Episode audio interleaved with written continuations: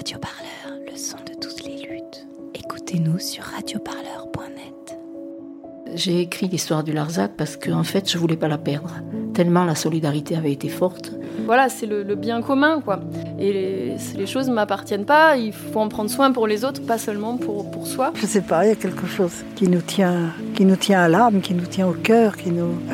C'est Ça les a transformés, cette lutte, forcément. Et ceux qui sont revenus après, bah, ils sont dans ce sillage de cette transformation. Dans le premier et deuxième épisode de cette série, des femmes racontaient leur place dans la lutte du Larzac et le contexte des années 70. Cette fois-ci, elles abordent ce qu'il reste de cette période, à la fois matériellement, avec les livres, les journaux, mais aussi à travers de nouvelles dynamiques sur le plateau. Christiane Burguière, Solveig et Anne-Marie Le Thor poursuivent leur récit. Morgane Blanc, une jeune agricultrice à Montredon, démarre le sien. Larzac, des femmes face à l'armée, épisode 3, héritage et mémoire. Donc bah là, on est dans la bergerie. Ça, c'est les brebis qu'on qu'on traite. Là, c'est- Là, c'est la grange où on entrepose donc le stock de, de foin euh, et de paille. Quand je suis arrivée la première fois, c'était, je crois, en été 2000 l'été 2005. Et euh, j'étais en randonnée, en fait. J'ai acheté une carte, j'ai vu ce cause, j'ai dit, tiens, moi j'aime bien la montagne, je vais aller voir.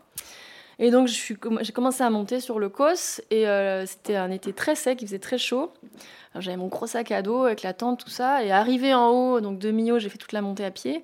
Arrivé en haut, euh, je me suis dit non, mais en fait, je vais demander de l'eau parce que j'avais plus d'eau dans ma gourde et euh, dans ce village là. Et puis je vais redescendre et je vais passer la semaine au bord du Tarn là, comme ça je pourrais me baigner parce que là c'est vraiment trop sec. Donc je suis arrivée à Potensac, c'était marqué un petit puits, alors je cherchais le puits, et puis je, je tombe sur un, sur un monsieur, Euh, donc c'était Léon Maillet, euh, et euh, du coup, il me dit Ah, mais non, il n'y a pas de puits ici. Bon, bah, viens, viens à la maison boire le café. Premier café de ma vie d'ailleurs, parce que j'aimais pas ça, mais j'ai pas osé lui dire non, donc j'ai bu mon premier, premier café. Et là, il a commencé à m'expliquer, parce que lui, il adore parler de la lutte. Enfin, voilà. Puis en plus, il est rigolo, il parle bien, donc ça, ça passe bien. Il a commencé à me parler de l'histoire et euh, je connaissais pas du tout, quoi. Donc j'ai. Voilà. Puis il me dit Non, mais il faut absolument que tu aïe, là, ma salariée, elle travaille, euh, elle loge au camping du Cun, donc elle te prend ton sac, tu vas à pied, et de là, tu vas pouvoir te balader, tu pourras aller par-ci, par-là, faut aller voir Montredon, c'est un joli village, etc. Du coup, après, euh, pendant mes balades, bah, je suis venue à Montredon acheter du fromage, donc j'ai j'ai bien aimé le fromage. Et quand je suis rentrée chez moi, je me dis, tiens, je vais appeler pour savoir s'ils prendraient pas des stagiaires, parce que j'ai bien aimé le lieu. Mais voilà, enfin, tout ça pour dire que je connaissais pas du tout l'histoire avant d'arriver ici, quoi. Et après, quand je suis venue en stage, ben, bien sûr, après, on m'a on m'a raconté un petit peu l'histoire, c'est là que j'ai découvert. Le Larzac restera, notre terre servira à la vie. Des moutons, pas des canons, jamais nous ne partirons. De gré, de force, nous garderons Larzac. De gré, de force, nous garderons Larzac. En 50 ans, les choses ont bien évolué sur ce petit bout de terre aveyronnais. En 1971, au moment du début de la lutte du Larzac, la famille nucléaire est presque le seul modèle et les hommes paysans sont chefs d'exploitation. Solveig et Anne-Marie Le Thor reviennent sur cette évolution. Oui, en trois générations, on voit comment les choses évoluent. l'homme était dans la fonction euh, agricole et la femme était dans les, premières, les pr- premiers temps. Après, les couples ruraux qui se sont installés, les deux étaient dans l'agriculture. Et maintenant, on, en- on constatait des fermes du Nord, euh, c'est la majorité sont femmes, ce sont des paysannes qui mènent l'exploitation. C'est quand même un sacré renversement. hein. Au Nord, je crois qu'on en a compté 7, 8 chefs d'exploitation femmes. Les années 50, la femme est au foyer. Euh, les années 70, elle se libère, elle va trouver du travail pour euh, apporter un salaire. Donc elle est secrétaire, effectivement, infirmière. Et puis les années 2000 et des brouettes, eh ben, les femmes, ça y est, Elles conduisent des tracteurs. Elles sont, Elles euh, sont chefs d'exploitation. elles sont pas employées agricoles, elles sont chefs d'exploitation. Et là, c'est dans cette nouvelle génération qui arrive, là, dans, dans ces dernières années, c'est très amusant de voir tous ces ingénieurs agronomes qui prennent le... Et, et que ça ne choque pas. Bien sûr qu'une femme peut conduire un tracteur, qu'elle peut gérer une exploitation. Et là, c'est vrai que toutes les fermes, pour l'instant, sont reprises essentiellement par, euh, par des jeunes filles, par des femmes. Et c'est, c'est- on voit bien l'évolution de ces trois générations, comment... et sans que ça choque. C'est vraiment plus un problème maintenant. Oui, une femme peut tenir, peut être chef d'exploitation, ça ne pose aucun souci. Après, ici, c'est quand même très particulier, hein, justement, parce qu'on est sur les terres de la société civile des terres du Larzac. Donc il faut savoir que la majorité des gens ne sont pas du cru, comme on dit. quoi. Donc euh, la majorité des gens, en tout cas, qui sont sur ce, territoire-là, il y a beaucoup de néo-ruraux. Euh, il y a aussi des gens qui sont là hein, depuis des, des, générations, mais du coup qui sont plus ouverts parce qu'ils ont eu l'habitude de voir arriver des néo-ruraux. Euh, dans d'autres campagnes, moi j'ai des amis qui se sont installés, c'est beaucoup plus difficile parce qu'on on te juge beaucoup. On dit mais lui il vient pas d'ici, la terre c'est quand même très particulier, donc euh, on regarde si tu travailles bien les terres, si tu te lèves assez tôt le matin, et puis sinon on fait des remarques. Enfin c'est voilà ici il y a pas, il y a beaucoup d'ouverture, donc euh, j'ai à aucun moment senti que j'étais jugée par rapport au fait que j'étais une femme, parce qu'en plus, il y a d'autres femmes chefs d'exploitation dans, dans, le coin. Euh, qui sont là depuis longtemps. Donc j'ai vraiment pas ressenti de, voilà par rapport à ça. Après moi je me suis installée, j'étais associée du coup avec un, homme. Euh, donc euh, c'est vrai que voilà certaines personnes, notamment du, cru, par exemple s'adressaient tout le temps à Damien, donc mon associé plutôt plutôt qu'à moi. Mais c'était quand même assez rare et c'était certaines personnes seulement quoi. Et après voilà maintenant en plus je travaille avec Clémentine, donc on est deux femmes. Et euh, je, je, sens pas du tout de jugement, même au contraire, les gens disent ah bah c'est super deux femmes. Enfin voilà, et c'est là en fait que j'ai réalisé. Euh, je me suis dit ah oui c'est vrai quand même, on est deux femmes, c'est rare. Mais et maintenant maintenant euh, depuis bah, quelques années, on peut être en GAEC aussi mari femme mariée femme. Ça, du coup, ça a facilité l'installation de femmes qui étaient majoritairement, on va dire, conjointes collaboratrices ou, ou aides familiales, du coup, avec aucun droit enfin conjointe, surtout être familiale. Donc là, ben, toute leur vie, elles vont travailler avec leur mari, euh, faire manger à midi, etc. Et puis euh, arriver à la retraite, ben, elles ont rien en fait. Alors que là, maintenant, si elles sont en GAEC associées avec leur mari, elles ont les mêmes, euh, les mêmes droits, les mêmes cotisations sociales et du coup, droit à une retraite.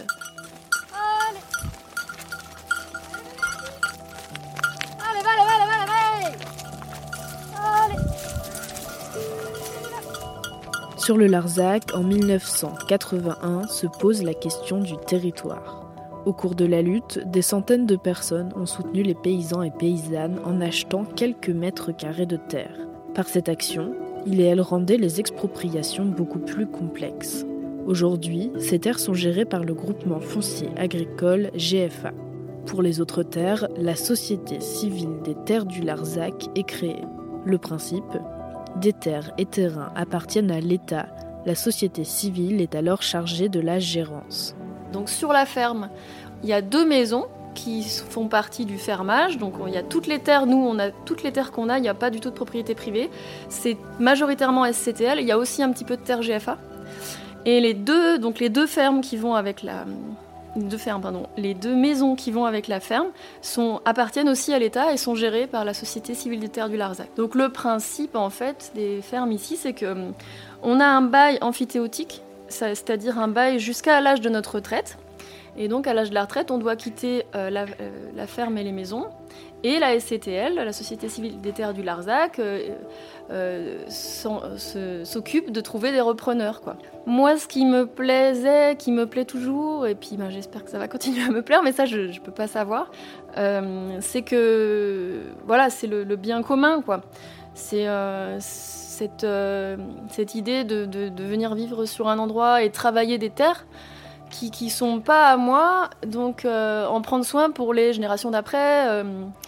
Et euh, bah voilà, ça, ça me plaît. Je, je, je, voilà, je suis, moi, je sais que je suis de passage sur cette terre, et puis après, il y en aura d'autres, et, et les, les choses ne m'appartiennent pas. Il faut en prendre soin pour les autres, pas seulement pour, pour soi. C'est vrai que ça met une ambiance aussi. Voilà, c'est euh, il y a beaucoup d'entraide. Du coup, il y a, un esprit de ouais d'entraide qui existe aussi ailleurs. Hein. Enfin, je veux pas non plus dire que ici c'est idéal et que ailleurs c'est pas bien. Pour moi, d'abord, la solidarité, c'est la solidarité paysanne, et puis après, ici, c'est vrai qu'il y a cet héritage, euh, surtout des anciens qui ont fait beaucoup de choses ensemble, qui ont fait beaucoup de réunions, euh, qui ont, et, qui ont gardé ce, lien-là, quoi, d'aller s'aider, s'entraider, euh, parce qu'ensemble, on est plus fort, etc. Donc, Donc les anciens, ils ont gardé ça, et puis les jeunes qui sont arrivés après, bon bah ils ont été dans le mouvement euh, aussi quoi. Et euh, là, il faut quand même avoir en tête, c'est l'histoire de, la lutte, parce que pour moi, bon, il y a l'antimilitarisme bien sûr, et aussi euh, le souhait de garder une campagne vivante, euh, cette histoire de, bien commun. Donc euh, pour moi, c'est très important de, l'expliquer aux gens qui arrivent s'installer. Et d'ailleurs, ça c'est le rôle des gérants de la SCTL. Quand il y a quelqu'un qui arrive, en général, ils le convoquent et puis ils le font un petit historique, voilà comment ça se passe. Voilà. Donc des jeunes peuvent venir s'installer sans s'endetter. Et ça, il n'y en a pas beaucoup d'endroits en France où un jeune couple, enfin un jeune, peut venir s'installer sans être criblé de dettes. Et ça crée quand même, je crois qu'il y a 25 lieux, 25, enfin, peut-être 22, 23 ou 27, je ne sais pas, mais on va dire 25 de fermes qui, sont, qui ont été reprises comme ça. Alors, ce n'est pas repris par des octogénaires, hein, c'est repris par des plus jeunes, qui eux ont besoin de, de, faire du sport, qui ont besoin de bibliothèques, qui ont besoin de, de, de musique. Enfin, il y a tout.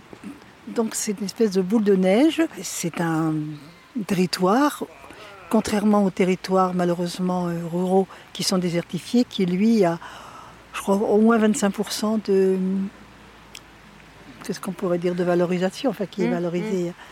C'est le seul territoire en France où il y a plus d'exploitation agricole aujourd'hui qu'il y en avait dans les années 70. Aujourd'hui, les fermes, on les ferme un peu partout. Et bien ici, non. Ici, il y a des jeunes qui viennent reprendre des anciennes exploitations avec ce, ce, ce pari un peu étonnant aujourd'hui de dire, eh bien non, quand quelqu'un s'en va, on n'agrandit pas l'exploitation du voisin. Au contraire, on divise parce qu'il faut qu'on soit plus nombreux de façon à vivre ensemble, à développer une vie associative, culturelle, sportive. Donc c'est un pari un peu fou et un peu contre-courant actuel. Mais ça marche. Mais voilà, on prouve que c'est possible, qu'on le fait. Et aujourd'hui, le cause du Larzac, c'est le cause le plus peuplé de l'ensemble des grands causes. Parce qu'il y a cette dynamique qui a été engendrée par les paysans du Larzac. Et en 81, c'est vrai qu'ils auraient pu dire Oh, on a gagné, bon ben rentrons, gardons nos brebis entre nous. Mais comme ils l'expliquent très bien, ils ont reçu tellement de gens de l'extérieur qui sont venus donner tellement de temps et d'énergie qui se sont sentis en dette. Ils ont dit on est obligé de rendre tout ce qu'on nous a donné comme temps, comme énergie.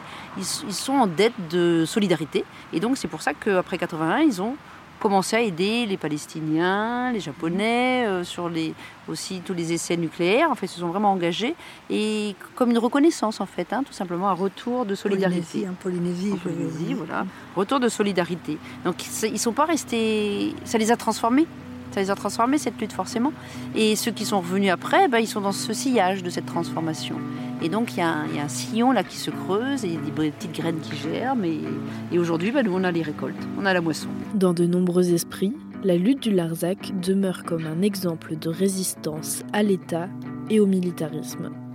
Des parallèles ont pu être évoqués avec Notre-Dame-des-Landes, bien que les modes d'action et contextes soient différents. Les années 70 ont donc laissé des traces, un héritage qui ouvre la porte à de nouvelles dynamiques. Aujourd'hui, la mémoire est transmise oralement, avec les souvenirs des anciens et anciennes militantes. Mais elle est aussi transmise dans les livres, les films, les journaux. Ils ont jauni les, journaux. Alors, 75, oui, tout d'araignée, numéro 1.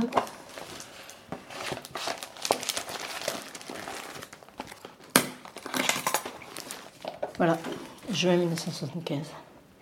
Là, c'est Élie Jonquet de la Blaquière et on est en train de creuser la route nationale pour faire passer l'eau d'un côté à l'autre de la route. Donc, euh, évidemment, il y a les flics qui nous empêchent. On creuse la moitié de la route, on laisse passer les voitures de l'autre côté.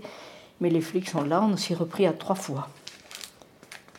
Gardarem du Larzac, c'est le journal des paysans et des habitants du Larzac qui a été créé en en juin 1975 parce qu'on avait envie d'écrire nous-mêmes ce que nous vivions. Euh, on n'était pas toujours d'accord avec les journalistes qui racontaient pas exactement ce que ce qu'on vivait. Donc euh, voilà, on a créé notre journal. Alors à l'époque, euh, on faisait un mensuel et maintenant c'est un bimestriel, c'est-à-dire un journal tous les deux mois parce qu'il y a moins d'événements que ce que nous avions pendant la lutte.